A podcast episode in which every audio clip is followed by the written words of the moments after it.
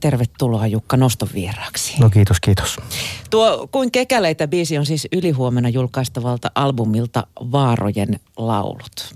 Miten sä, tai millaiseksi sä itse tuota kokonaisuutta kuvailisit? No heti aika laajalla lähit kyselemään, että... Meillä piirretään isolla pensselillä.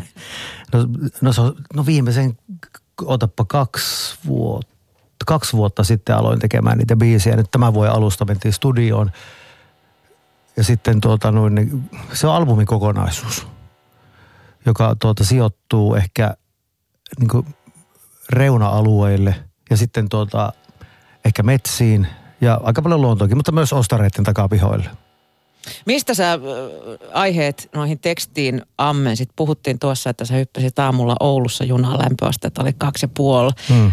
sä asuit, sä oot sieltä suunnalta kotoisin. Mm. Sä asuit kuitenkin pitkään stadissa. Sitten sä muutit Joo. takaisin Haukiputtaalle ja Hauki nyt olet oululainen. Jo. Joo, no nyt se on Oulu liitetty. Mm. No äh, se on semmoinen, mä oon lauluntekijä ollut siis 90-luvun alussa oikeastaan niin kuin aika lailla päätoimisesti ja nykyään ihan päätoimisesti. Ja silloin kun mä muutin takaisin sinne pohjoiseen, niin mä hoksasin, että mun tehtävä on niin kuin laulaa niistä asioista, joista kukaan muu ei laulaisi. Eli että se on niin koko niin taiteilijan tehtävä jo, että no, joku muu voi tehdä jonkun ju, muu jutun, minkä mäkin osasin ehkä tehdä, mutta mun täytyy keskittyä semmoisiin juttuihin, mitä kukaan muu ei tee. Ja siellä on aika paljon temmelyskenttää siellä pohjoisessa sitten ja tarinoita, jotka jäisi muuten kertomatta. Mikä sut veti takaisin pohjoiseen?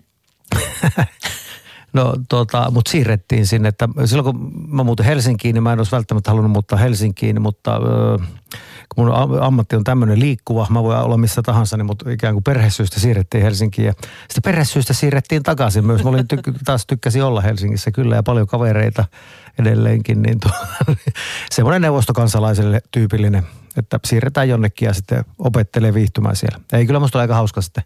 Tämä oli siinä se ero, että mä asuin Oulussa ja oli opiskellut siellä ennen kuin muuten Helsinkiin. Ja sitten kun muutettiin takaisin pohjoiseen, niin ei Oulu vaan siihen Haukiputaalle 20 kilsaa pohjoispuolelle, niin se, se tuntui aika kiehtovalta sitten loppujen lopuksi, kun muuttikin ikään kuin maalle niihin maisemiin, mistä oli lähtenyt, missä oli käynyt koulut ja ne kaverit oli sitten jäänyt sinne ja oli 20 vuoden leikkaus ja tuli takaisin ja yhtäkkiä ne kaikki oli ollut keskenään naimisissa ja eronneet ja kaikkea tämmöistä. Toisella kierroksella. niin. niin, sieltäkö sä mm. sitten tavallaan ammennat? Kyllä joo, kyllä se on ihan selkeästi. Joo ja mä oon, on, tota, on lukenut Päätalon ja Karsia Margeesini, eli tota, tiedän, että jos tuota, yksityinen muuttuu yleiseksi kyllä, kun sitä vahvalla sydämellä yrittää kertoa. Oliko se tämän 20 vuoden aikana se haukiputaalaisuus kokenut jonkinnäköisen muutoksen? Öö, kyllä se varmaan oli, että mä olin silloin siis lukion jälkeen häippäsin. Ja sitten kyllä kävin siellä ja oli, mulla ei ollut semmoista niin viha, viha juttua sinne ollenkaan. Mä en, vaan milloin, milloin se muuttui vähän niin nostalgiseksi ja jopa tämä mun varhaisuran Agnestikin laulussa oli nostalginen haukipudas monessa biisissä ja – mutta en mä siellä kuitenkaan sitä osannut ajatella, että mä asuisin siellä ennen kuin täällä Helsingissä oli asunut sitten, jolloin se alkoi tuntumaan sitten, että tuolla voisi olla aika, se voisi ollakin mahtavaa mennä sinne takaisin. En ollut yhtään niin ajatellut ennen kuin alkoi pakkosiirto pohjoiseen hämöttää. Et tosi siihen vaikutti myös se tietenkin, että jos ajattelee, että Helsingissä maksaa kaksi jo minkä verran, niin sillä saa aika hyvän omakotitalon haukiputtaalta. Mm. Että tämmöiset ajatuksetkin, että no, sehän voisi asua ihan mukavasti. Veden äärellä pääsee melomaan ja hiihtämään kesät, talvet. Niin, pitää ehkä ensin lähteä pois, että voi palata. Se on älyttömän tärkeää, sitä suosittelen kaikille, myös helsinkiläisille. Sä kerroit, että sä kaksi vuotta oot tehnyt tätä hmm. uutta levyä. Mikä siinä kesti? No, kaksi vuotta sitten lähdin tuonne, nyt, nyt Hossan kansallispuisto on perustettu, niin siellä, siellä siellä meni tekemään biisejä ja melomaa. Ja mulla on sukujuuria Kuusamossa ja on siellä lapsena ollut hirveästi aikaa viettänyt siellä serkkujen tykönä ja muuta, niin semmoiset niin sen reuna-alueen tarinat on mulle tuttuja. Ja jotenkin se lähti niin sieltä ja sitten vaarojen laulu, että kun mä rupesin kanssa kulkemaan tuolla niin vanhoissa metsissä sitten, vaikka mä oon niin kalastanut ja tällainen, niin ne vanhat metsät jotenkin koin semmoisen herätyksen, että niissä on, ne on ihan erilaisia kuin talousmetsät. Ja niissä tuli semmoinen, että tämä on, niin kuin, jos mennään oikein semmoista suomalaisuutta halutaan hakea pitkältä, niin se voisi löytyä vanhoista metsistä aika hyvin. Ja niissä samoilla nuotioilla ja poluilla on kävelty useamman tuhat vuotta. Ja oikeastaan mikään muu ei, muu ei muuttunut kuin, että on koreteksia nykyään päällä. onko susta kuoriutunut tällainen eräjormaalia nyt vasta niin kuin kypsemmällä iällä vai, vai aina kun sä oot siellä no oikeastaan oli siinä niin taukoa tuossa popparin ura aikana, oli jonkun verran taukoa, että vaan joskus viikonloppu. Oli koret vaihtunut nahkahousuun. No vähän semmoista, mutta kun tuli käytyä silloinkin keikkareissun jälkeen, vähän käytiin kalassa kuitenkin näin. Ja, mutta että kyllä se vähän niin oli paluuta siihen luontosuhen lämpeni uudestaan. Että, mutta mulla on nyt, kun mä harrastaa melontaa, niin mä en malta enää pysähtyä kalastamaan. Semmoinen, mä vaan bongaan niitä kaloja. no, Suomi-rokkia mm. aikoinaan. Sut muistetaan Agnestic-bändistä. Mm. Se, se oli isoin hitti ja tästä nyt on kuitenkin 20 vuotta. 20 vuotta. Mm. Niin. O, onko se helpotus vai, vai taakka, että bändi saa niin kun, uransa alkumetreillä jo niin ison hitin? No ei me itse asiassa oltu ihan alkumetreillä, mm. että se, sehän siinä olikin, että se ei ollut Mutta se... tavallaan sä olit, sä olit nuori Jonne Joo, joo, ja, joo. Se ei ollut, no ehkä se ei ollut, onneksi se ei ollut meidän eka albumi eikä eka mm. single, koska sitten se voi lähteä käsistä se homma. Ja no oikeastaan se oli jotenkin, en mä nyt ole sitä sillä analysoinut, mutta se on hauskaa, että kun ei sitä silloin kun se ilmestyi, niin kauheasti soitettu edes radiossa, vaan se tota, sitten vähitellen mitä on ymmärtänyt, niin se on niin vuosien varrella sitä on soitettu enemmän ja enemmän sitten radiossa. Ja sitten se on, ilmen, on ilmennyt, että se on ihmisten tärkeissä elämänvaiheissa on, on ollut, sitä on kuunneltu sillä ja joku semmoinen meikäläisen uran vuontyranta, joku semmoinen. Että siinä on joku semmoinen, että kesäyönä ajetaan autolla 18-vuotiaana, niin semmoinen meininki on siinä biisissä. On, se, on siinä varmaan vaikka, vaikka mitä muutakin meininkiä ihmiset kokeneet, mutta onhan se mahtava lauluntekijälle ihan parasta, mitä voi olla, että pääsee tunkeutumaan ihmisten tilanteisiin ja elämän kohtaloihin. Miten se on, kun tuollaisen biisin tekee, niin, niin jumittaako siihen, yrittääkö siitä tehdä sitten niin kuin myöhemmin ö, tavallaan uusia samanlaisia, että täytyy samanlaisia mm. onnistumisia? No totta kai sitä yrittää niin koskettaa sillä lailla, mutta tota, ei, ei varmaan, kyllä sitä varmaankin varotaan enemmänkin. Sitä, ainakin Agnestikissa oli silloin semmoinen, että ei nyt ihan suoraan tämä samaa juttua ainakaan haluta tehdä. Että, ja se on jotenkin niin omanlaisessa se biisi niin kuin sillä lauluna. Siinä on niin musiikillisesti on ka- kaikkia elementtejä yhdistetty, että siinä on semmoista 90-luvun lopun säkätys ja sitten taas oikeat särökitarat yhdistyy jollakin lailla erikoisella tavalla ja sitten kerrotaan sitä tarinaa, mitä itse on C-kasetilta kuunnellut sitten – ihan lapsena ja oppinut, niin kuin, että musiikki on, niin kuin, on, on räjähtänyt kuullut jonkun Eppu Normaalin biisi Maximum J. Jelviltä ja tajunnut, että tämmöistä, onko tämmöistä olemassa. Se on niin räjähtänyt tajuna silloin joskus ihan pikkusena ja sitten on äänittänyt C-kasetille niitä. Ja, niin se on niin sitä jatkumoa ja sitä on halunnut niin sillä laululla, muistan halunneeni kertoa. Mm. Mutta mut siihen ei auta jäädä niin vellomaan sitten. No ei. Eikä mua koskaan niin ärsyttänytkään se oikeastaan, että musta oli ihan mukavaa nykyäänkin edelleen Tota, no se on itse asiassa taas viimeiset, välillä mä ei välttämättä soittanut sitä edes keikoilla, ei, mutta nyt taas on... Soitatko nykyään sitä? Joo, no muutama vuosi on mennyt kyllä sillä että se on, on ihmiset jotenkin niin kuin, se on vähän niin kuin no, kevätjuhlat, kevätjuhlat ilman suvivirittä, jos mä en soita sitä biisiä. On mulla solo-uraltakin yksi biisi, mikä on, kanssa, mikä on aina pakko soittaa, että hyvä, että niitä on sentään solo-uraltakin toinen omalla tavallaan iso, yhtä iso tai isompikin hitti tämä Jokainen on vähän homo, joka on taas sitten niin nykyajan biisejä. Niin, kerro siitä biisistä vähän. Siis sitä on laulettu hmm. ties, ties missä kansankuppiloissa ja, ja revitelty Prideissa ja ties mistä. Mist, mistä se ajatus siihen lähti silloin? No mä olin siinä vaiheessa, mä olin silloin just muuttanut takaisin sinne pohjoiseen ja sitten olin lauluntekijän tehtäväni kokenut, että oli kaikenlaista ongelmaa rupesi näkymään, kun rupesi tutkimaan, että minkälaista se elämä siellä taas niin on siellä pohjoisessa. Ja sitten oli yleisöosasto ja sitten, sitten hoksasivat, että eihän mukana mihinkään vastata mihinkään yleisöosastokirjoitukseen tai nettikeskusteluun, vaan mä tein sitä aiheesta biisin. Niin tämä, tämä oli, tämmöisillä ajatuksilla oli liikkeellä ja sitten tuo elokuvaohjaaja Ronkainen teki silloin tuota, Mika Ronkainen, teki tuota, maailman huonoimmassa rugbyjoukkueesta dokumenttia Oulussa.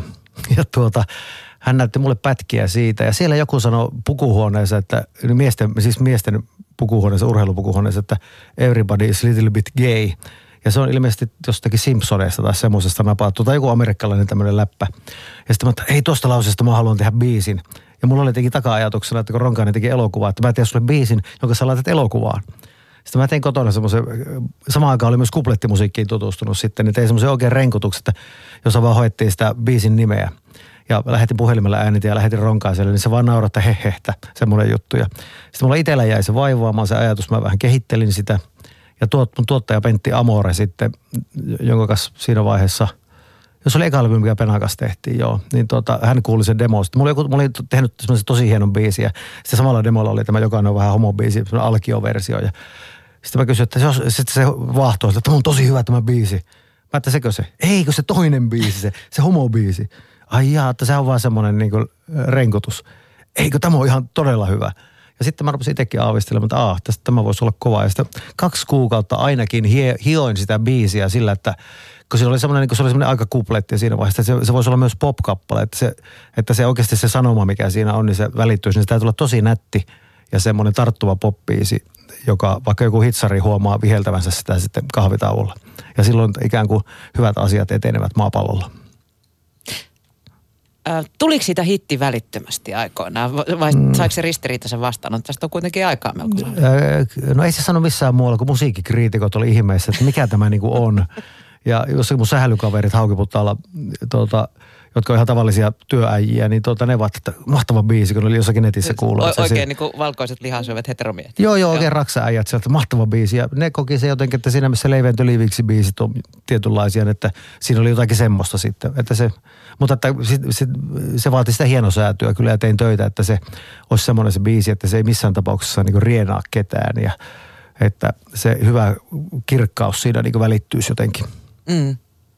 No niin kuin puhuttiin, niin Agnestikin jälkeen sä siirryit soolouralle. Oliko se sulta ihan tietoinen päätös pistää bändin kanssa pillit pussiin vai, vai tuliko se bändi vaan tiensä päähän?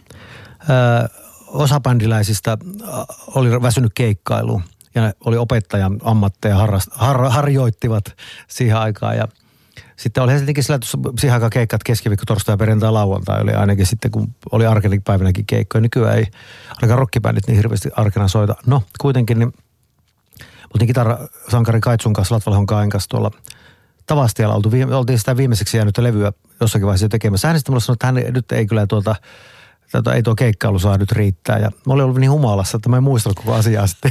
tuota, noin, niin levyn teko jatkui normaalisti. Ja tuota, se itse kysyi kuukautta paria myöhemmin, että ehkä hän niin muista, mistä puhuttiin. Ja tuota, no, no en. ja sitten mä että no mihin ilman kolkki niin hyvä meininki, kun sä oot kokenut, että nyt me tehdään tämä levy ja sitten bändi jää passiiviuralle.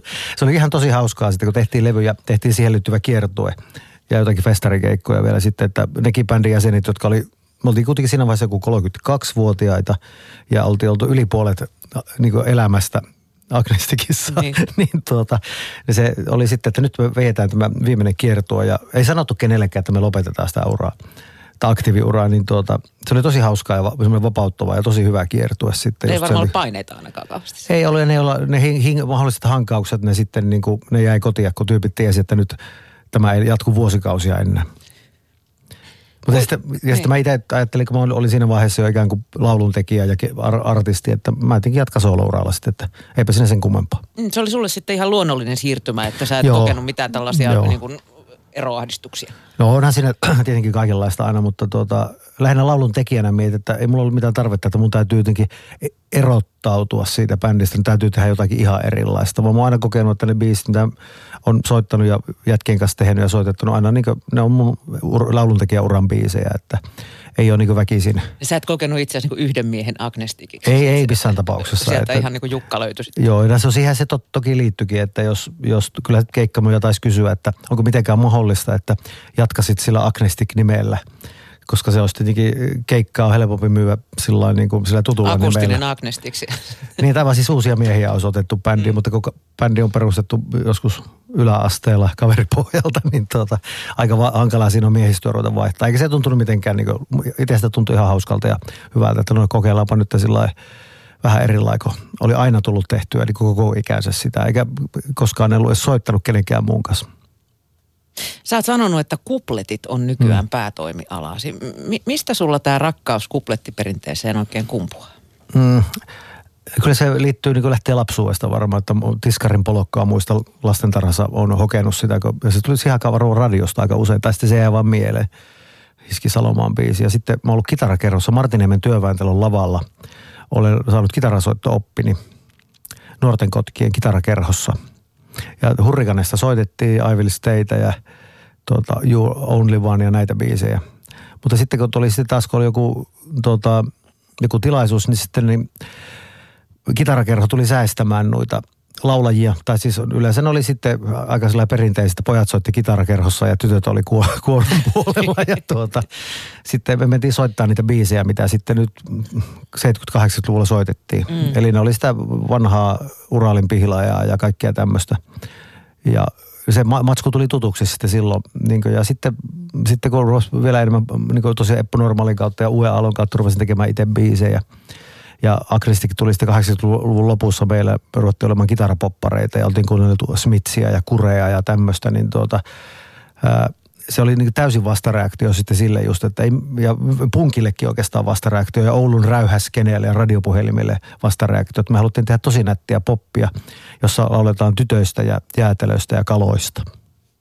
Ja siinä meni monta vuotta sitten ja kyllä siellä vähitellen alkoi tulemaan varmaan semmoisia niin kantaa ottaviakin sävyjä, koska kyllä nyt aina on ajatellut tuota yhteiskuntahommaa, mutta sitten Haukiputalle palattua, niin se, niin kuin mä kerroinkin jo tuossa siitä, että yleisöosaston kirjoittamisessa ja halusin tehdä biisejä, niin se sitten, muistan kun oli semmoinen elokuinen yö ja vanhempani olivat jossakin, asuvat seitsemän kilometrin päässä, niin jossakin mökillä. Mä tiesin, että siellä on mun vanha kitara mun vanhassa huoneessa ja ne vanhat sointulaput, mitä on soittanut silloin kitarakerhossa, niin meni hakemaan ja sitten rupesin niitä rämpyttelemään, niitä Uralin pihiloja ja vapauden kaihoa ja näitä. Ja se sointumaailma niin muisteli, että mitä nämä soinnut on.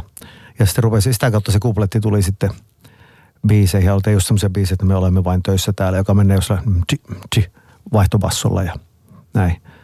Ja se tuntui jotenkin luontevalta tavalta niin kuin tehdä poppia ja laulaa sillä niin omasta, että se oli niin syvällä, että se tuli niin kuin luontevasti. Onko kupletti tekemässä jonkinnäköistä, elämässä jonkinnäköistä renesanssia? Sähän et suinkaan ainoa kuplettiesittäjä tässä on, maassa on, ole, jos kyllä, miettii siis, Tuure Kilpeläistä, joo, ja Antti, Antti Tuiskuhan tekee nykyään mm. kupletteja, että se hiihdän biisi ja rahan takia, ainakin semmoiset biisit, jotka on ihan niin kuin tekstin puolesta ihan täyttä kuplettia. Tämä ajan kuplettia. Että mulla on ehkä sitten ne perinteiset keinot, että mulla on semmoista retrokuplettia, että siellä on ne soittimet, mutta Antti Tuiskulla on sitä tuoretta kuplettia. Ja tietenkin tuolla, jos hip-hop-räppiosastoa rupeaa kuuntelemaan, niin sehän on ihan kuplettia niin kuin se musa. Mm. Kuinka kantaottava sä haluat sitten olla? No sillä kantaottavuudellakin on rajansa mm. kyllä, että jos vain ulotteisesti huutaa sitä, että jotakin asiaa, niin se on jopa niiden mielestä, jotka kannattaa, on samaa mieltä, niin se on niidenkin mielestä tylsää. Kääntyy itseään vastaan, jos Niin ja sitten jos siinä joku semmoinen on tasoja ja tarinaa, että just tämä jokainen on vähän homobiisi, niin kyllä semmoisetkin tyypit, jotka äh, eivät tuota Pekka Haavistoa suostuisi äänestämään presidentiksi, niin laulaa mukana sitä biisiä ja tällä, että se on aika mielenkiintoista sitten, että... Semmoinen tietty kepeys täytyy pitää. No kepeys on totta kai, mm. mutta ei, se, ei tarvitse olla kepeyttäkään. Että kyllähän niin kuin, vaikka tuo täällä Pohjan tähden alla koskettaa patamustia oikeistolaisiakin, että jos siinä on joku tarina ja kohtalo ja sitten siihen liittyy se epäkohta tai joku juttu, niin silloin siitä voi tulla koskettavaa taidetta. Ilman sitä sydäntä ja semmoista tarinaa, niin sitä minkälainen iskulause ei mene läpi. Sä toit mulle C-kasettina mm. tämän sun uuden hengentuotoksen Vaarojen laulut. Ja tämä on kyllä niin kuin kantta myöten tämmöinen hyvin perinteinen. Siellä on synkkä kuusikko taustalla ja mies ja Joo. kitara ja tämmöinen Ja van, vanha kitara vielä. Vanha kitara vielä, samalla niin kuin oli Rautavaaralla. Mutta formaatti, C-kasetti. Mm. Mi- mihin tämä nyt liittyy ja miksi? No C-kasettihan on tulossa muotiin. Samalla niin, tavalla kuin LP Joo, joo, ja siis kyllä niin ainakin noissa räppipiireissä ne tekee koko ajan kasetteja ja levykauppa X taitaa olla C-kasettiosastokin siellä ja tämä on ainakin minun, minun tuota, seuraajissa ja faneissa herättänyt suure, tosi paljon niin hilpeyttä ja kiinnostusta tämä kasetti ja väittävät, että heillä edelleen C-kasetteja on. Ja siinä on, on se soundikysymyskin, että kasetille ääni sillä menee ihanan pehmeäksi ja tuota, sitä voi hivellä tällä kuin samettia. Voisin vertaa kotiin ja kysyä mun tota esitteineeltä, tiedätte mikä tämä on? Saattaa olla, että tietenkin. Mun kuuluu, että teinarit on ruvennut Volkmania käyttämään. Sä nojaat myös perinteeseen sillä, että sä julkaiset mm. kokonaisen levyn.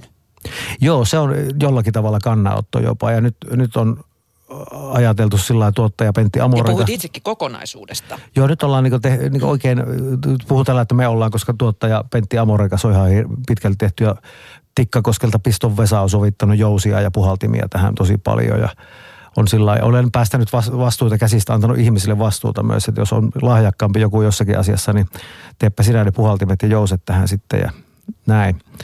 Niin kokonaisuutta tehdä, tehtiin jopa niinkin, niinkin raalla käellä, että on jätetty muutama hittibiisi pois sieltä, jotka ei sopinut, sopinut ikään kuin tuohon elokuvaan. Paljon elokuvamusiikkia kuunneltiin ja ajateltiin elokuvana, että levy alkaa Metsä meidän biisille ja siinä on laaja maisema ja siinä on tota, suomalaista vanhaa runoa mittaa käytetty siinä ja sitten siirrytään isän meidän rukousta mukailemaan, kun aikakausi muuttuu, että mennään niin monta sataa vuotta semmoisessa maisemassa. Sitten siellä on joku biisi, missä ollaan 1970-luvulla jossakin tuota, rintamamiestalo Vintillä kuuntelemassa rockia ihan täysillä. Mutta se on siinä maisemassa oleva rintamamiestalo. Mm. Aika moni julkaisee nykyään nimittäin pelkkiä biisejä. Ja, ja, ja sitten katsotaan, Joo. jos niistä jossain vaiheessa joku levy tulisi. Mutta äh, sanoit, että sinulle tulee tämä C-kasetti. Äh, missä muussa formaateissa tämä kokonaisuus sitten julkaistaan? No, no hamsterit haluaa aina pahan päivän varalle tallenteita sinne hyllylle, eli tupla LP ja CD on myös tulossa. Lieriöitä ei tule, eikä sitten myöskään semmoista MD, tämmöistä diskettiä, eikä muistitikkua. Joku raja sentään. Mutta sulle ei suinkaan musiikki ole riittänyt. Siis toukokuun mm. alussa julkaisit myös esikoisromaanin. Kuoleman nimi on Saab. 96. 96, joo. Mistä tämä kirjallinen ura kumpusi? No tota, mä oon puolitoista kirjaa kirjoittanut aikaisemmin, jotka on ollut enemmän sitten niin kuin edelleen 2014 julkaisin just tästä kotiinpalusta pohjoiseen ja jokainen on vähän homobiisin syntyä. Se, se, siinä, siinä yhteydessä syntynyt levy Vastarinnan laulut, niin siitä julkaisin kirjan, niin se oli tarinoitu laulukirja, mm. joka sisälsi sitten jonkun niin fiktiomuotoista kerrontaa. Ja se sai ihan älyttömän hyvää palautetta ja sitten ihmiset kertoi sanoa, että haluaisi kuulla lisääkin niitä juttuja.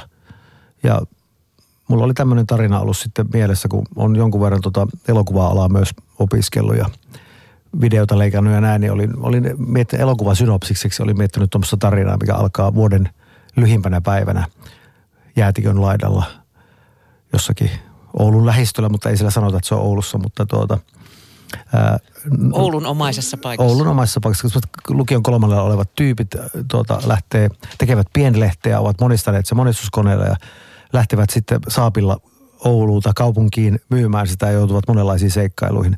Niin tämmöinen kehystarina oli niin kuin mielessä ja sitten tuossa pari vuotta sitten, kolme vuotta sitten aloin miettimään, että mä haluankin sittenkin kirjoittaa tästä kirjan, koska mulla on semmoinen ajankuva.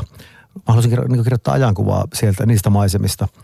Eli tuo tarina on ihan fiktiota, mutta se maisemat ja ajankuva sieltä, niin se, siinä on pyrkinyt sitten äärimmäiseen tarkkuuteen, että jos joku on ollut teinidiskossa viime vuosituhannella, kun, kunnallisesta teinidiskossa, niin löytää yhdestä kohtauksesta niin täydellisen kuvauksen siitä ja ja jos on Oulussa Rattorin jonossa joskus, legendaarisen Rattorin rokkiravintolan jonossa, niin semmoisia tuota, ajankuvia sieltä löytyy. Mutta se tarina on taas semmoinen yleishumainen, että olisi voinut tapahtua vaikka Kouvolassa. Mm, tämän lisäksi olet myös Pasi Kostiasen kanssa kirjoittanut musiikkia.